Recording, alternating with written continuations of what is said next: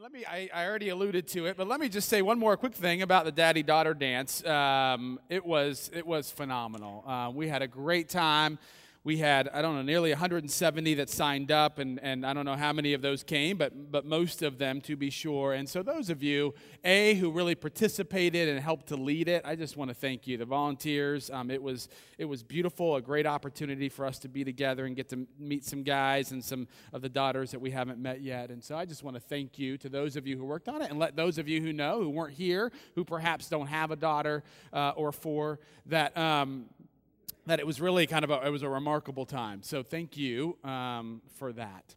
And, brothers and sisters, this morning we are beginning our look at the Sermon on the Mount. And so uh, that comes to us, if you don't know, from, the three, from three chapters in Matthew Matthew 5, 6, and 7. And so from now all the way up until the Sunday before Palm Sunday, uh, we are going to be uh, looking um, at this text. And so uh, we begin with what's oftentimes called the Beatitudes, which are the first 12 verses of the fifth chapter of Matthew. And so, again, I apologize to those on you on this side for whom this projector is not working today, but um, just listen and, and you can hear uh, these words from the Gospel of Matthew. When Jesus saw the crowds, he went up the mountain, and after he sat down, his disciples came to him. Then he began to speak and taught them, saying, Blessed are the poor in spirit for theirs is the kingdom of heaven. Blessed are those who mourn, for they will be comforted. Blessed are the meek, for they will inherit the earth. Blessed are those who hunger and thirst for righteousness, for they will be filled. Blessed are the merciful, for they will receive mercy. Blessed are the pure in heart, for they will see God. Blessed are the peacemakers, for they will be called children of God. Blessed are those who are persecuted for righteousness' sake, for theirs is the kingdom of heaven. Blessed are you when people revile you and persecute you and utter all kinds of evil against you falsely on my account. Rejoice and be glad, for your reward is great in heaven. For in the same way they persecuted the prophets who were before you. Sisters and brothers in Christ, this is the word of the Lord. Thanks be to God, and let's pray. God, we come to you this cold, windy morning, giving you praise for the ways that your Spirit continues to be at work here. We pray, God, that in all humility that you would continue to work through us, that your kingdom would come on earth as it is in heaven. Lord, I pray now that the words of my mouth and the meditation of all of our hearts will be acceptable in your sight. O Lord, our strength and our Redeemer. Amen and amen. So, on Wednesday, like most Wednesdays, we were talking about this particular passage at our staff meeting, and someone brought up the question of what exactly was happening right before the fifth chapter began. Why exactly was Jesus going up on the mountain? And, and why was he almost, it seemed, kind of escaping from the crowds? And it's a good question. Oftentimes, when we come to scripture passages, we, we can disembody them from the context in which they reside. And so the, the answer to that question is right before this, at the end of the fourth chapter, Jesus is beginning to get really, really popular. He's beginning to heal more and more. And so those that are sick are made well. Those who have diseases are being cured. And he's beginning to proclaim the coming kingdom of God. And we're told that more and more people are beginning to follow him. In fact, Matthew even begins to mention some of these towns from which people are coming. They're coming from Decapolis, Jerusalem, Judea, from Galilee, and even from beyond the Jordan. Jesus is trending, as they would say today. And yet, in what perhaps is the first glimpse that Jesus clearly did not have an agent or a publicist, he does not do what we would have expected him to do, which was to feed into that popularity. He, he doesn't start asking himself, How can I gain an even larger hearing by going to larger cities and having more and more people follow me? Instead, he decides to kind of go off, to get away, if you will, not completely alone, but up on the mountain with his nearest disciples. And There he begins to teach them. And one of the things that this does is, is that, first of all, it gives us kind of a, a glimpse early in Jesus' life that he's always going to do things differently than, than we probably would. He always tends to turn things up on its end. And secondly, is the fact that Jesus, from the very beginning, was committed and realized that he needed to teach his disciples, to form his disciples, to form a different kind of community.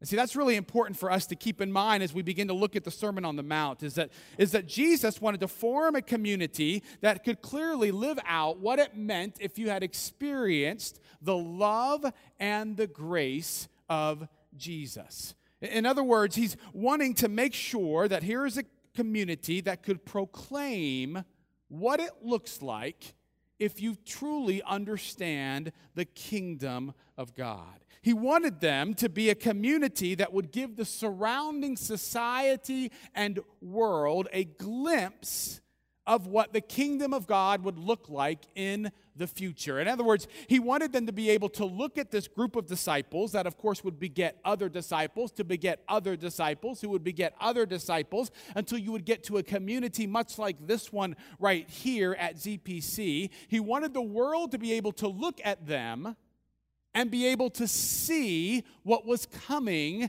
in the future kingdom of God. And I'm not sure that we oftentimes look at ourselves quite like that. This past week was the Consumer Electronics uh, Show in Las Vegas. Everyone kind of keeping up on that, right? It's a massive trade show. And, and one of the more popular parts of this is when they bring out kind of futuristic prototypes of what is coming. And this could be gadgets or cars. You could kind of see it. And people love that part. And the reason why they love it is because they want to know what's coming in the future. They want to see what they are going to have access to. They want to see what things are going to look like. And in a lot of ways, it seems to me this is exactly what Jesus wanted this community to be like. A kind of prototype, if you will, of the future right? A prototype. So we, we were at a trade show. People could look at ZPC and could say, oh, this is great. This is what the future is going to entail. By the way that we worship God and loved God, by the way that we loved one another, by the way that we loved our neighbors, by those we didn't even know that well, by the way, even that we love our enemy. See, we are supposed to be a future prototype of what this world will look like when God's kingdom has come on earth as it is in. And guess where the Lord's Prayer is? Right in the middle of the Sermon on the Mount. So the Beatitudes then are the first 12 verses of the Sermon on the Mount. And oftentimes, when you read through those 12 verses, I should say, I'll put this on me. When I read through those 12 verses, I think, well, that's kind of nice, but I don't really care. That I mean, it, it's interesting. But, but what's even more interesting is, I almost said too much. What's even more interesting is the meat of it, right? The meat of the Sermon on the Mount and, and all the things that it tells us to do.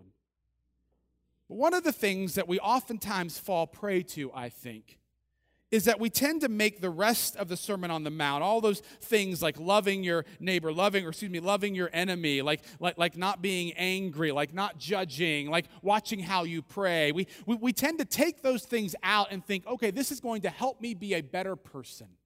It may help me be a better father. It may help me be a better worker or do better at my job. It may help me be a better Christian. And while all those things may be true and are hopefully true, we can't fail to see that what Jesus is doing is more than just that. This is not just how you can be the best version of you.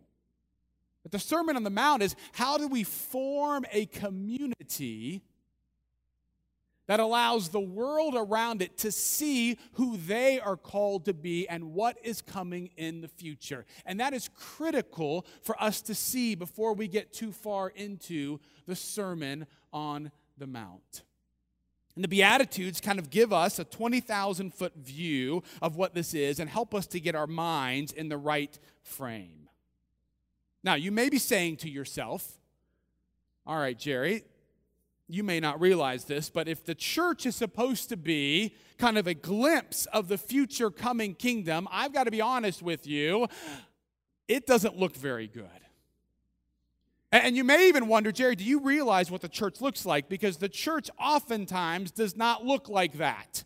And there would be many people who would look at the church and the things that the churches are battling and even kind of internal things going on within the church and say, we don't want any of that. And of course, you would be right. I mean, nobody knows the underbelly of churches like pastors right? And a part of that is because pastors know themselves, right? And while people may like to put pastors up on pedestals, the reality is, trust me, you don't want to do that right? We are in many ways exactly like you, in most ways, in all ways, except for our particular calling.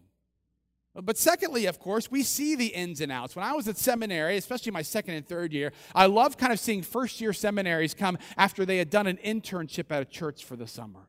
And they had gone into the church and they had all these noble thoughts about how they were going to help bring the kingdom of God and how they were going to be feeding the hungry, right? And telling people the good news of Jesus. And they were going to be a part of a group that wanted to do that. And they'd come back and they'd say, all they did was they fought about whether they should have 166 spaces for the parking lot or 167. Or, or we kept wanting to try to get them to reach out, but all they cared about was themselves. And, and you could kind of see them with this deer, like caught in the headlight lights kind of look. And you could see kind of the depression that was setting in.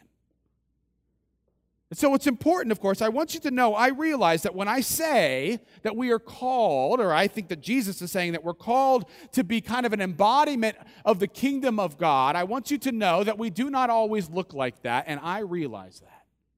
Which is why it's critical that we hear the very first beatitude. Because the very first beatitude that Jesus says is, Blessed are those who are poor in spirit, for theirs is the kingdom of heaven those who are poor in spirit. Now that's interesting because if you were going to form a community, if you were going to form a committee, whatever it is you are going to form, it is often, it is much more frequent that you say, we need to get a few strong folks to come in and be a part of this. It is pretty rare that you say, who are some weak people that we can get to come be a part of this, right?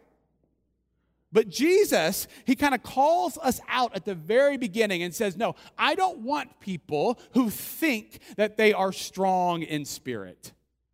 See, Jesus understood, of course, that all of us are broken, that all of us are struggling with something. And if reality is, if he tried to work with people who thought they were strong in spirit, he knew that they would be spending way too much energy and time trying to pretend that they had it all figured out and that they were perfect and that they didn't need anything else, and they would not have the time to actually be formed into the community that he needed them to be. So, Jesus, from the very beginning, says the kind of people that I want are those people who are fully aware of their poverty in the Spirit, who feel and understand how weak they are, how often they fail. Jesus, from the very beginning, says, I am going to begin working with those who are in, who are in weak positions and can be honest about it. They don't need to fake it. They don't need to act like they got all their, their questions answered. They can come and be real. And that's exactly what Jesus wants to work with. And it's also a mention of grace. Blessed are those who are poor in spirit. From the very beginning of Jesus' work, he is talking about the fact that he wants to offer grace and blessings to those who are poor in their spirit, which is critically important as we get to the rest of the Sermon on the Mount. Because the rest of the Sermon on the Mount has some really hard things for us to hear and even harder things for us to follow. And what's going to happen when we begin to try to follow those things, of course, is that we are going to fail we're going to fail. And in those moments, Dale Bruner says, in those moments, in the rest of the Sermon on the Mount, he thinks that all of that drives you back to the very first beatitude. So, what you have to remember throughout is the importance of driving back to that, that in those moments when we fail, we go back to that thought, oh, that's right. Thankfully, Jesus said, Blessed am I because I am poor in spirit. And let me also suggest to you that in this surrounding world that is watching what we are doing, there is perhaps no better witness than to be a people who say, We don't have it all figured out. We're not always right, but we are trying to follow after this God. Blessed are the poor in spirit, for theirs is the kingdom of heaven. So, a question then is what exactly does that look like? What does it look like for us to try to be about the kingdom of God right here at ZPC? And we'll go into details in this over the next few weeks as we look at the Sermon on the Mount. But again, on the Beatitudes, we get kind of a, an overview. And a couple of the things that Jesus says is Blessed are those who hunger and thirst for righteousness, for they shall be filled, and blessed are the peacemakers, for they will be called children of God. Blessed are those who hunger and thirst for righteousness. Let me remind you again of what that says. Not blessed are those who are righteous, but blessed are those who hunger and thirst for righteousness. Again, a reminder, right, that Jesus knows how much we don't have this down, right? Not that you are righteous, but that you at least have a hunger and thirst for it. And what is righteousness? Righteousness is a word we throw out in the church, and most people probably have no idea what we're talking about, but it just sounds good that we're hungering and thirsting for righteousness. Whatever that righteousness is, it must be good. Righteousness, as clearly as I can say it and simply, is right relationship with God and right relationship with others. And so it means, of course, that as a church, we are concerned about those two things. How can we be in right relationship with God and display that to the world around us? And how can we be in a right relationship with others, with our neighbors, right? That's very simple. It's fleshed out a little bit, and blessed are the peacemakers, right? Now, if any of you know the story of the life of Brian, that movie, of course, I'm sure that some of you are thinking where he says, Blessed are the yeah, I think more at 10:30 may know that. Blessed are the cheesemakers, right? Yeah, which is not what he's saying. Blessed are the peacemakers. And most of you know, of course, that this is kind of more than just not war. Right? Oftentimes we think of peace, we just think of not war. And, and what this comes from the idea of shalom, if you will, right? The idea of the wholeness of the world. In other words, uh, Dale Bruner says that this is like a circle. A, a perfectly round circle is what we should think of when it comes to being at peace, which means that there's no part of our world that is not in right position. That what we are striving for is to have a circle, right, where all of our relationships are in good standing and healthy ways. And that this is really what we also have to be concerned about. So, what does that look like? Well, I was thinking about that this week, and on Thursday night, I was driving here. It was about 7:58, as I recall, uh, give or take one minute, maybe. And I was driving here because at eight o'clock we always, we always, most of us men, most of us men, some of us play basketball, right? I mentioned this about six weeks ago, trying to get some drum up some publicity. I got two more guys, so I'm still trying to drum it up even now. So most of us come and we play basketball, right? Most of us, again, I just keep saying that so that people will actually come, right?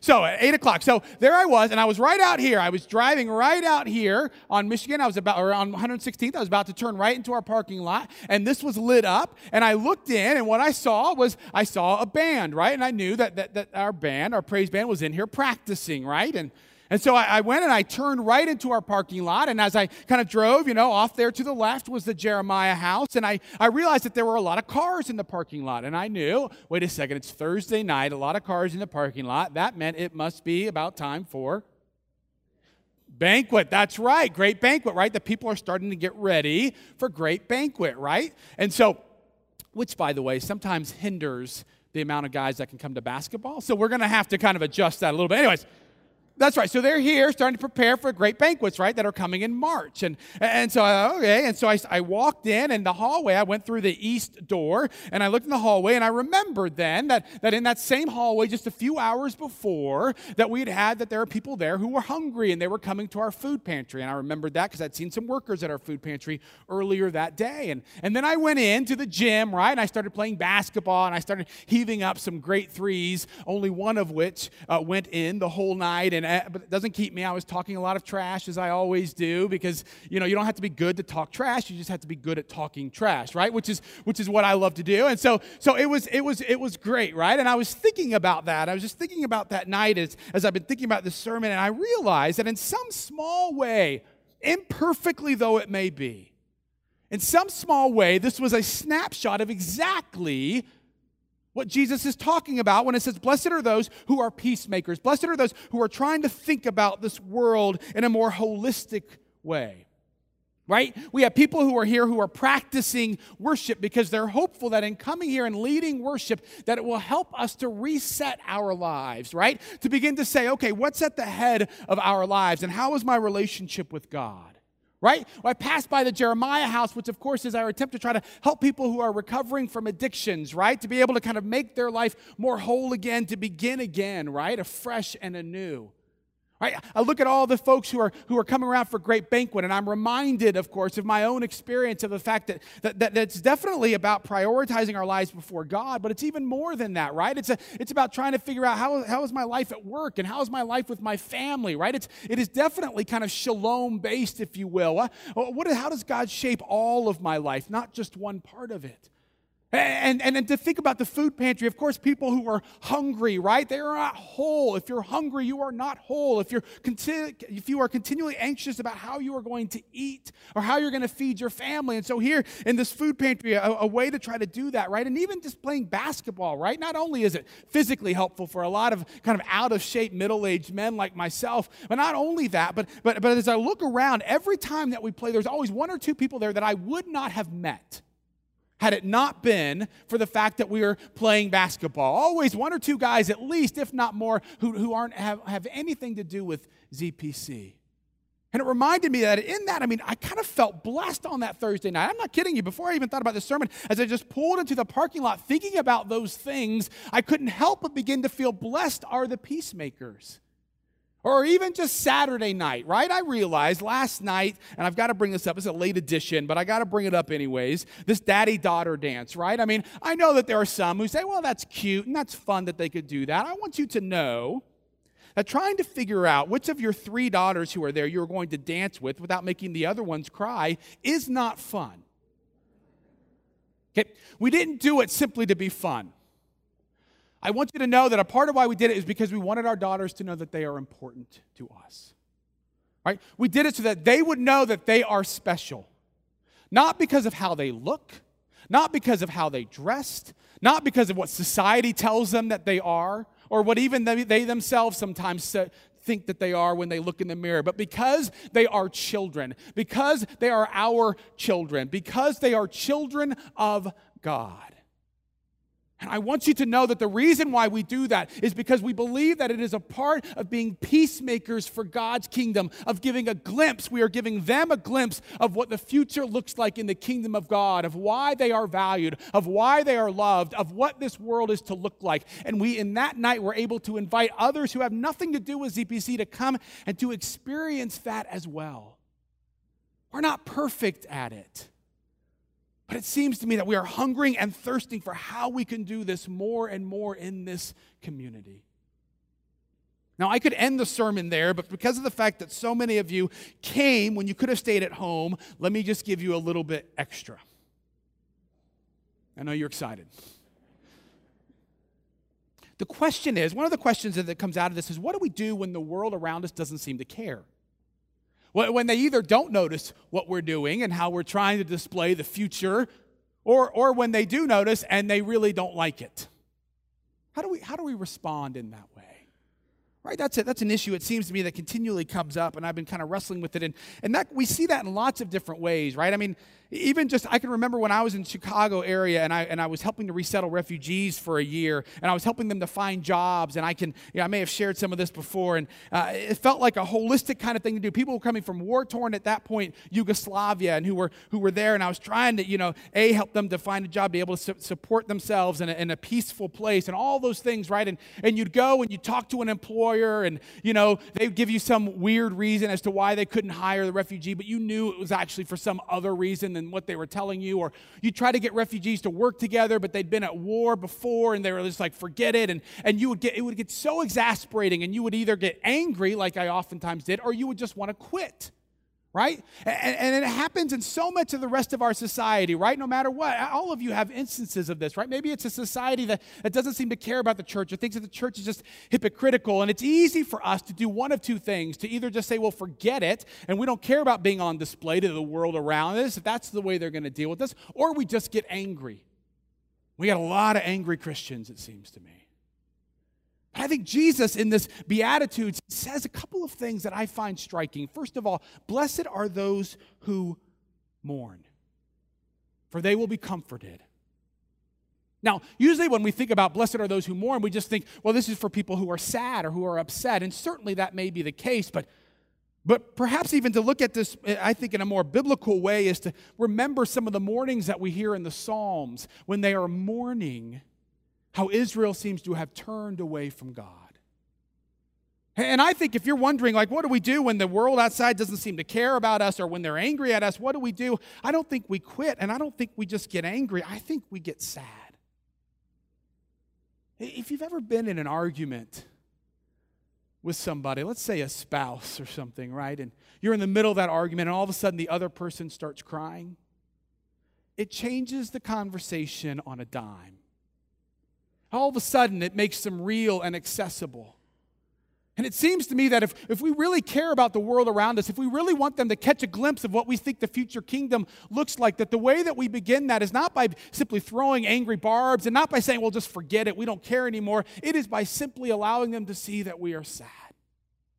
That we are mourning that it seems like nobody may care about the future coming of God's kingdom. And secondly, where Jesus says, Blessed are the meek for they shall inherit the kingdom of God. Meek doesn't just mean timid, it doesn't just mean being passive, it doesn't mean that at all. It means simply being gentle because we realize that God is in control and that his kingdom will come on earth as it is in heaven in his time. Right? That's the whole sense of inheritance. When you think about inheritance, you think of something long off. So Jesus is saying to his disciples, who will undergo much more scrutiny, it seems, than most of us ever will when it comes to their faith. And he says, Be gentle in the midst of that. Your time will come. God's time will come. You just keep being the kingdom right here that God desires you to be. Brothers and sisters in Christ, over these next several weeks, as we look at the Sermon on the Mount, I hope, I hope that some of these things that we talk about, I hope that they, I, I do hope that they will help you. I hope that they will help you personally in your own life, in your own challenges and struggles at work, at home, wherever. But I also hope that we begin to see that that's not all this is about. That it's really, when Jesus was up on that mountaintop, he was thinking about the reality that he would be gone and that at some point this community would be here to be a glimpse of God's coming kingdom. We won't do it perfectly because we are poor in spirit. Amen? You guys are poorer than you realize, I think. We won't do it perfectly. And yet we must do it boldly nonetheless because we do believe that God has called us to be about righteousness and about being peacemakers and bringing shalom and wholeness to our world. So, my hope and my prayer is that we will do so, that we will do it gently but that we would do it with great determination. That we would do it at times with tears in our eyes, but that we would do it with a passion that says we know that this is what God has called us to. And in the midst of that, I fully believe that we will feel more and more the blessing that it is to participate in the coming kingdom of God. May it be so. Amen. Amen.